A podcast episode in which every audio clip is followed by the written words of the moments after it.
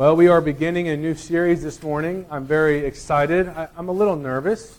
I've never preached through the life of Moses before, so we'll all join in this journey together. Um, and we will be looking at Exodus chapter 1 this morning. If you want to turn to your Bible or your, uh, your device to get ready for that, it'll be a passage, the entire chapter 1. I remember in seminary I had a professor who made this point, and it really stuck with me. He said that he loved, and I do too, to study or learn about the Revolution, the Revolutionary War here in America. And when we study the Revolutionary War, most of us, as we look at that period, relate. We feel like that's our history. But yet we all also know that most of us, I bet almost nobody in this room, has an ancestor that was actually on this side of the pond, maybe one of you, will come later and say, I do, I can trace my ancestry. But most of our ancestry was not over here for the Revolutionary War. Yet we read it as if it's our story. And so we come to the Old Testament in the same way. None of us probably have ancestors that were part of the Exodus. But we come to the Old Testament as those that have been grafted in. And we read these stories um, not just to get a like an Aesop's fable, you know, moral out of it, but we read this story because it's our history and also and primarily because it points to Christ. So we are excited to look at the very real events of the Exodus and of the life of Moses this semester. And as we read, remember this is our story, your story. So we will read from chapter 1, starting in verse 1. These are the names of the sons of Israel who came to Egypt with Jacob, each with his household Reuben, Simeon, Levi, and Judah, Issachar, Zebulun, and Benjamin, Dan and Naphtali, Gad, and Asher. Okay, I just lost about 90% of you. Refocus, we're through the names. All the, oh, almost all the names. All the descendants of Jacob were 70 persons. Joseph was already in Egypt. Then Joseph died, and all his brothers, and all that generation. But the people of Israel were fruitful and increased greatly. They multiplied and grew exceedingly strong, so that the land was filled with them. Now there arose a new king over Egypt who did not know Joseph. And he said to his people, Behold, the people of Israel are too many and too mighty for us. Come, let us deal shrewdly with them, lest they multiply, and if war breaks out, they join our enemies and fight against us and escape from the land. Therefore they set taskmasters over them to afflict them with the heavy burdens. They built for Pharaoh store cities, Pithom and Ramses. But the more they were oppressed, the more they multiplied and the more they spread abroad. And the Egyptians were in dread of the people of Israel. So they ruthlessly made the people of Israel work as slaves and made their lives bitter with hard service in mortar and brick and in all kinds of work in the field. In all their work they ruthlessly made them work as slaves. Then the king of Egypt said to the Hebrew midwives, one of whom was named Shiphrah and the other Puah, when you serve as midwife to the Hebrew women and see them on the birth stool, if it is a son, you shall kill him. But if it is a daughter, she shall live. But the midwives feared God and did not do as the king of Egypt commanded them. But they let the male children live. So the king of Egypt called the midwives and said to them, Why have you done this? And let the male children live. The midwives said to Pharaoh, Because the Hebrew women are not like the Egyptian women for they are vigorous and give birth before the midwife comes to them. So God dealt well with the midwives, and the people multiplied and grew very strong. And because the midwives feared God, he gave them families. Then Pharaoh commanded all his people, Every son that is born to the Hebrews you shall cast into the Nile, but you shall let every daughter live. This is the word of the Lord. Let's pray. Father, very different culture a long time ago, and yet there's no doubt that this word is living and active. We know your Spirit is present with us even now. And we would ask that you would open the eyes of our hearts to understand more fully your love and the gospel before us. Father, we ask these things in your name. Amen. So, I was told in, in seminary and preaching, don't ever start off with a poem. So I'm, I'm starting off with lyrics from a song. And if it doesn't work, My professor was correct. Actually, you could do it. You had to be very careful. Who knows David Wilcox? Anyone know David Wilcox? A great musician. From those of us that are like 40, like this guy. A lot of great songs. And he wrote one that I remember hearing right after 9 11 called Show the Way. And he says this You say you see no hope. You say you see no reason we should dream that the world would ever change. You say that love is foolish to believe because there'll always be some crazy with an army or a knife to wake you from your daydream and put the fear back in your life. And he says this Look, if someone wrote a play to just glorify what's stronger than hate, would they not arrange the stage to look as if the hero came too late?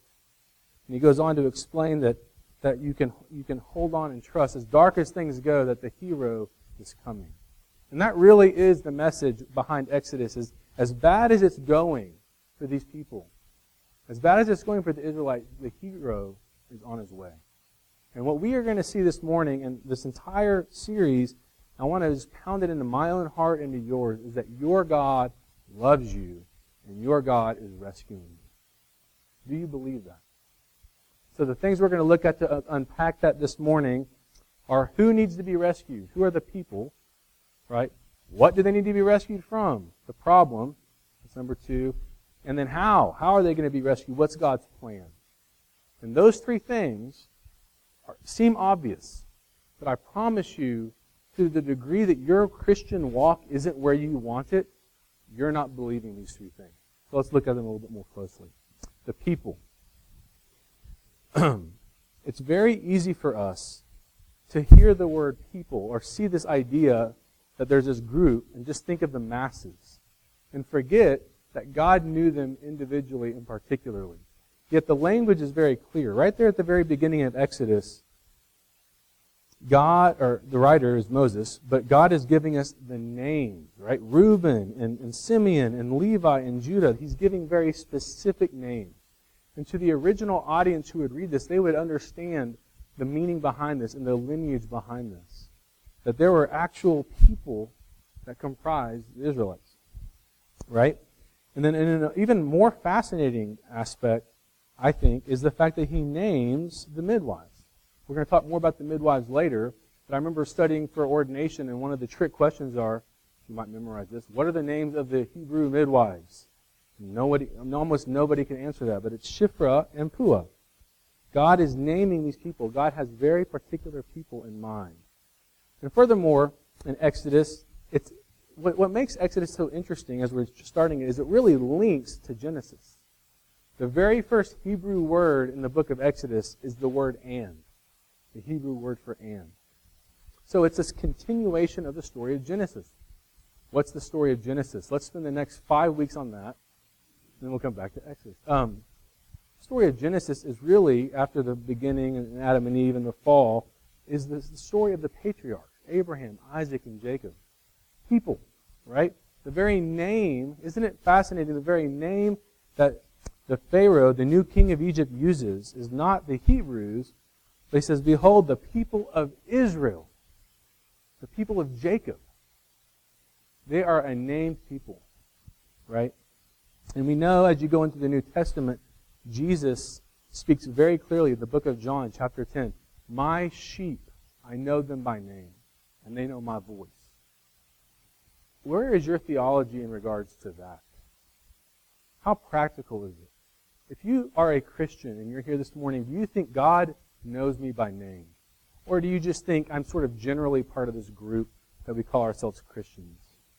We, we've been doing the Confession of Faith from Heidelberg Catechism 1, but one of the statements it says is that not a hair can fall from my head without the will of my Father in heaven. You know, and it begins, I am not my own, but I belong body and soul, in life and in death to my faithful Savior Jesus Christ. Is that your view of who you are in Christ? That He knows you that particularly? Um, I remember reading in the book, I think it was in Blink, this idea of facial recognition. It, it's amazing how we can recognize people. There's something about the human mind that in a crowd of a thousand people, and you're looking for, say, your spouse or your child, your brain will instantly see them. And scientists are trying to figure out what creates that recognition. Why can our brain glaze over an entire crowd and, and just all of a sudden you see the one whom you're looking for. And is that your view of God towards you? That God has a people. That God has someone, has a group, and has particular individuals that from the beginning of time he's called his own. Um, why is that so difficult to believe? I think theologically, some of us want to do this game where we, we think, that just doesn't sound fair.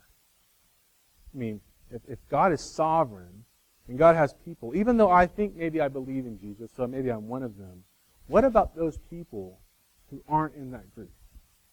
I don't talk a lot about sovereignty and I don't talk a lot about predestination, but I think it comes out in these stories. And I would answer the question you'll never find a place in Scripture where someone wanted to join into God's people and he said no. Right? Anytime someone's like, I want to be part of this group, what does he say? You are part of this group and I've always known you. And I think the midwives are the most striking example of this. Scholars aren't sure whether they were actually Hebrew or whether they were Egyptian or whether they were something else that was serving as midwives. But the fact is, they're named and they feared God and He blesses them. And the idea of fearing God is simply that they recognize God. When you think of Rahab, the prostitute in the book of Joshua, or in the, um, yeah, I'm looking for people to give me that. Rahab, who was a prostitute, believed God. It was credited to her as righteousness, right? So I just want to throw that out there that lest you be fearful, do you count yourself as one of the people of God? You do not have to be afraid. If you want it, it's yours, and the, and the offer is yours. So there's the people of God. But there's also the problem. And I think that's probably the most astounding aspect of the book of Exodus is this major problem that Moses is coming to fix. The problem of slavery and oppression, right? If you know the story, the people, uh, you know, Joseph was sold into slavery, okay? So he was Jacob's son, his favorite son. In Genesis, he's sold into slavery by his brothers. Remember the story? And here he is. Um, he goes to Potiphar's household, and he ends up in the jail of, of the Pharaoh the king of Egypt, and he interprets dreams. Primarily dreams that said, there's a famine coming. And if you allow me to, I can oversee this process so that the famine won't affect Egypt. Pharaoh likes the idea, brings them out, makes him the second in command behind Pharaoh. And indeed, Egypt flourishes during this famine. And then all these other nations have to start coming to Egypt because they're starving. And lo and behold, his brothers show up, right? That's where the group of Israelites are coming from. They show up, they reconcile, and they actually are given honor and glory in this place. It's beautiful. 400 years passed, and that's what we find in Exodus. And Joseph died, and all of his brothers died, and here's what you have a new king. Look at verse 8. Now there arose a new king over Egypt who did not know Joseph. There is a significant concept going on there. He didn't know him. Doesn't mean he had no recollection or couldn't find him in the annals of of the, of the histories. It's simply he didn't care. He didn't recognize him. He didn't honor him. And so, if anything, the king is this Pharaoh is almost an image of Satan in that he, his goal was to eradicate the problem of Israel. On one hand, they wanted Israel to, to flourish just enough to be a good slave, right? To build the things that, like the pyramids and all the things we see that we think of of Egypt. I'm not sure that the Hebrews were involved in all those things, but they were involved in some. But there's also this risk of them growing so mighty that they have to kind of wipe them out. And look at the solution. The first solution is the taskmasters, right? In verse 11, laying heavy burdens and um, making them build storehouses of Pithom and Ramses.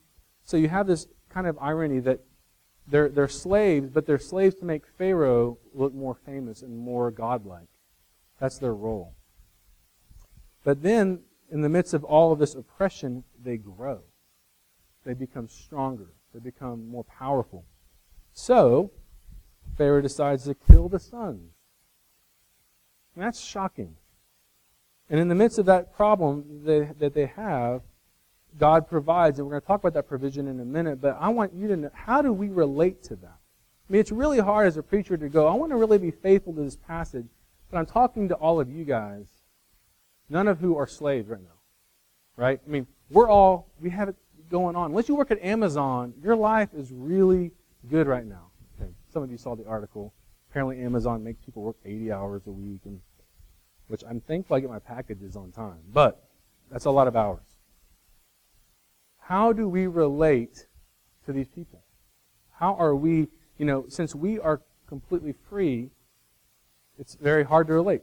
I remember when I was in RUF, I would sit down with students and, and I'd find students having a really difficult time wanting to talk about their problems. Like my, my parents or my, especially if they came from good homes. Because the thought was, it was not near as bad as I know some of the students had it. Right? But one of the things I wanted to impart to them is that sin is sin. Oppression is oppression. As good as we have it in America today, why are we on more antidepressants than ever before? Besides the fact that they're just available. Why is there more suicide? Why does why is morality seemingly just falling lower and lower?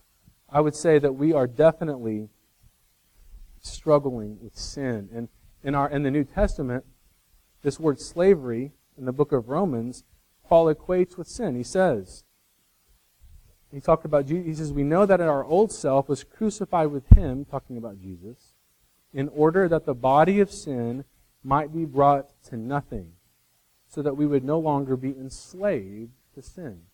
So here's my question. The first point we talked about was Do you see yourself in the counted among the people of God?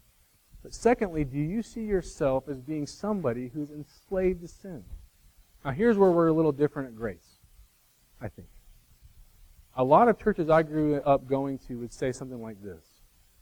You're, before you became a Christian, you had this flesh, this sin nature, right? And then you came to Christ, and now you're a Christian. Well, what no one kept tell, would tell me was, but guess what? That sin nature is still there. You may not be enslaved to it in the way that Paul's talking about, but it is present. And it is, it is violent, right? You are constantly bombarded with your flesh. I have met with people over the last few weeks in my own life, I've noticed this, who we would all confess to you guys, I struggle. They would say, I struggle with something that's, that's enslaving me. And these are Christians, and I'm a believer. I want you to know that if you want to grow in your Christian life, you better begin to understand you struggle. And quit acting like it's just something for the non Christians out there. I was reading a blog post by another pastor. Um, he was talking about a woman uh, that was in his congregation that he sort of had to confront, which I'm, uh, they were really close friends, and, and, he had to kind of talk to her about her, one of her sin patterns that were pretty out, outlandish, anyway. And she emails him, and he opens the email just scared to death how she's going to lash out. And here's what she wrote. Can I be honest with you? Can I share with you about some of the demons that haunt me? It feels risky to say these sorts of things to my pastor, but here goes. I doubt my love for Jesus. Sometimes I don't think I really love him at all. I wonder if I'm just playing a game, going through the motions because I enjoy being around Christians. Almost like I'm saying I love Jesus, but maybe this is just a strategy to have Christian friends. Sometimes I feel like a well intended fraud. This terrifies me. I fear being invisible to people I enjoy, irrelevant to my church and my friends, disconnected from my family, and that what I have to offer will be dismissed.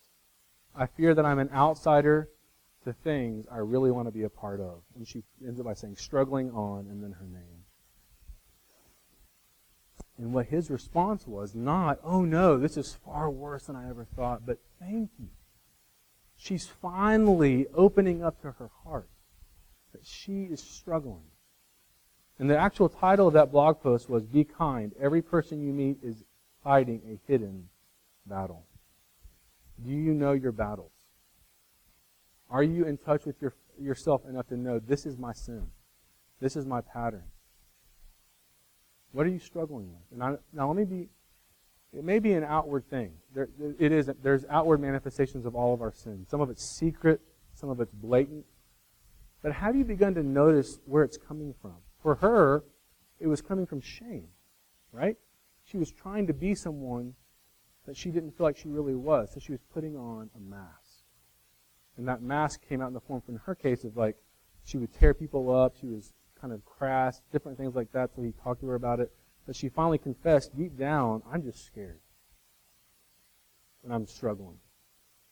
The gospel is for sinners. As a Christian, you're still someone who struggles with sin. Are you pr- approaching the gospel in such a way where you know the way you need Jesus to heal you?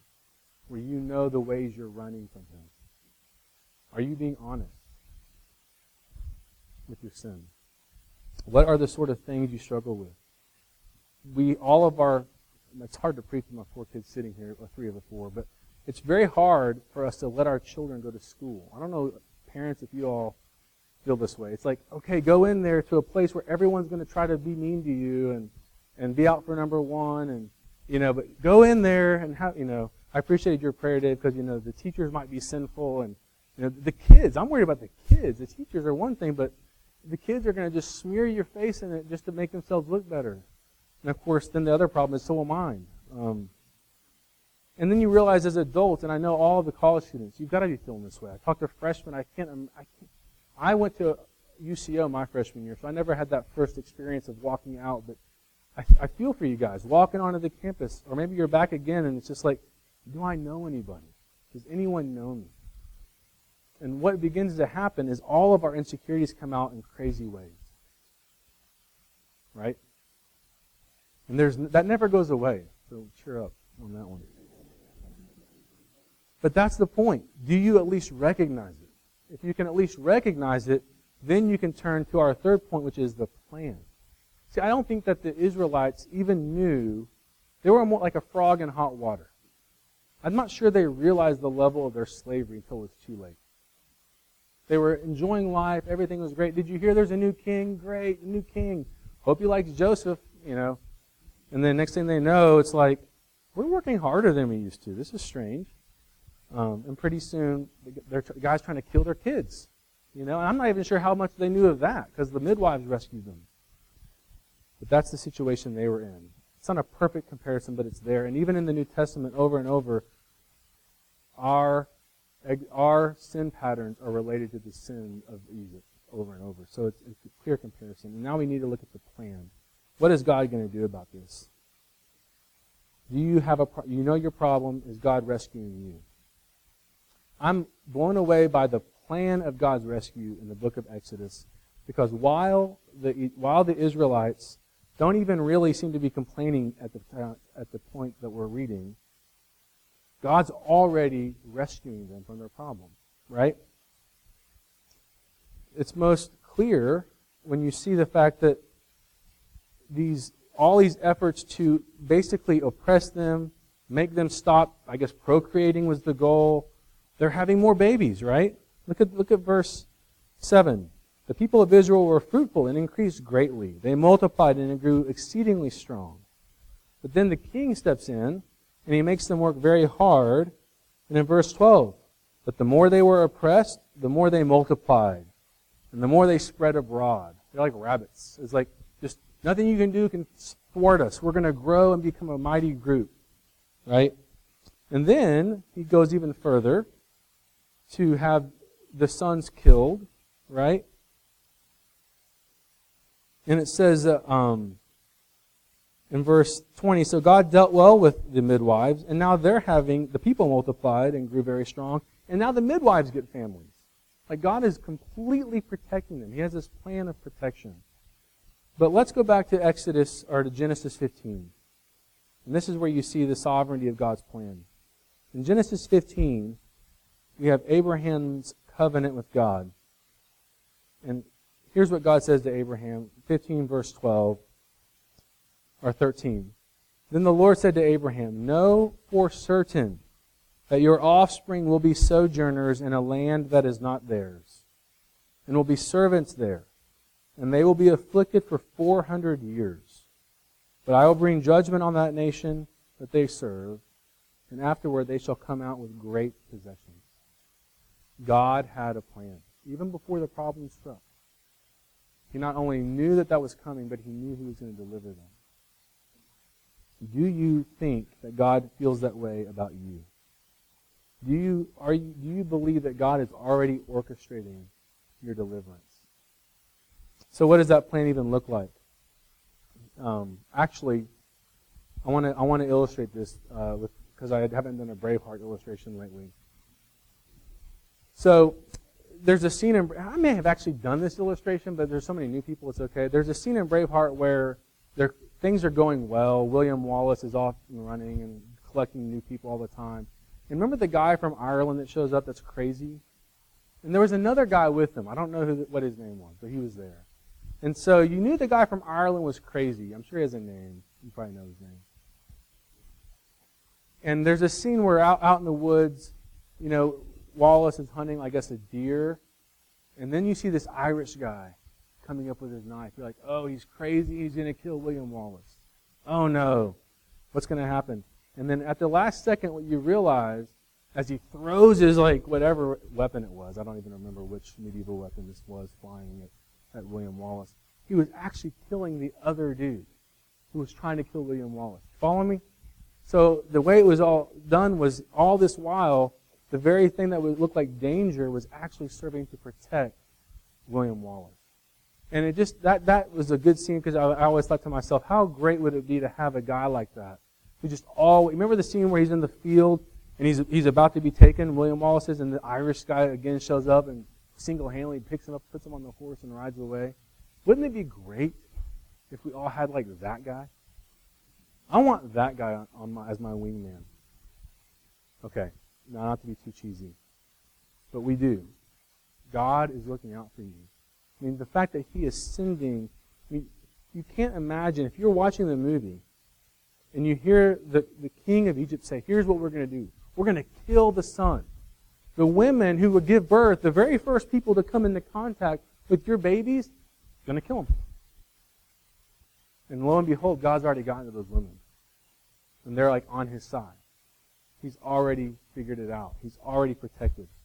Is that your view of God's protection? Do you believe this is true for you? It's very difficult to believe it's true, isn't it?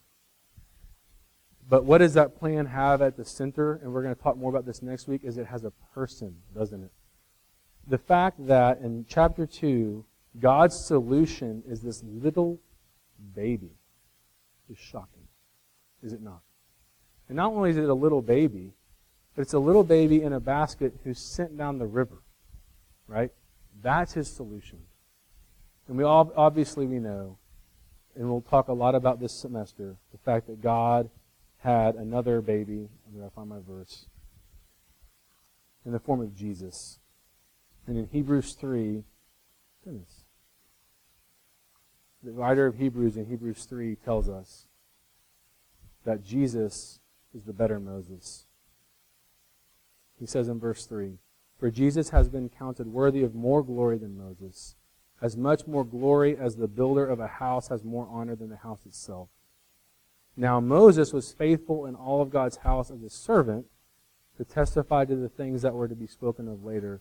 But Christ is faithful over God's house as a son, and we are his house.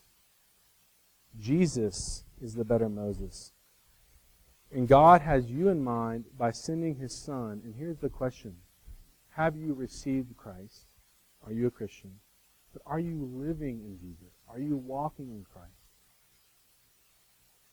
Because what we do is we get into problems, we get into the, the sins of our life, and we tell ourselves we'll climb out of them on our own. We will figure our way out. And then we'll go run to Jesus. Right? But Jesus, but God is saying, here's the plan. You don't even know how far gone you are. You don't even know how far lost you are, even though you claim as me as you may even be a Christian, you're in you walk with me, you love me, but you still don't realize how enslaved to sin you are. And I'm already providing your rescue. What do you have to do? Do you have to get yourself better? Do you have to, to clean up? Do you have to go six months without doing that one thing or whatever it is? Or do you simply run to Jesus and say, I'm yours? And I want to I want to read again from the Heidelberg Catechism because we're going to confess it in a few minutes, but it says, My only comfort in life and in death is that I am not my own, but belong body and soul in life and death to my faithful Savior, Jesus Christ. He has fully paid for all my sins with his precious blood and has set me free from the tyranny of the devil. He also watches over me in such a way that not a hair can fall from my head without the will of my Father in heaven. In fact, all things must work together for my salvation. Because I belong to Him, Christ, by His Holy Spirit, assures me of eternal life and makes me wholeheartedly willing and ready from now on to live for Him. Jesus loves you. Even if you're running. If you are a Christian and you have turned, you're, you're, you're in the midst of sort of living out sinful acts, I would ask you to turn to Jesus, not by getting yourself better, but by knowing that He loves you and has provided a way. He has already planned for this. And when we come to the table in a few minutes and we take these elements, what are we doing? We are confessing and professing and living out our union with Christ. If you are a believer, He didn't just rescue you, He became one and the same with you. And you are now forever His.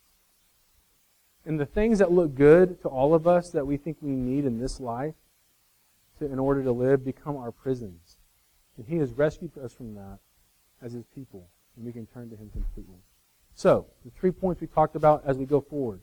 You believe you're His person, your name, that He has loved you from the foundation of time. Do you believe you have a problem? Even though you're His person, that you have a sin nature that's currently as active as it's ever been and trying to deceive you? And finally, do you believe He has a plan to rescue you through His Son, Jesus?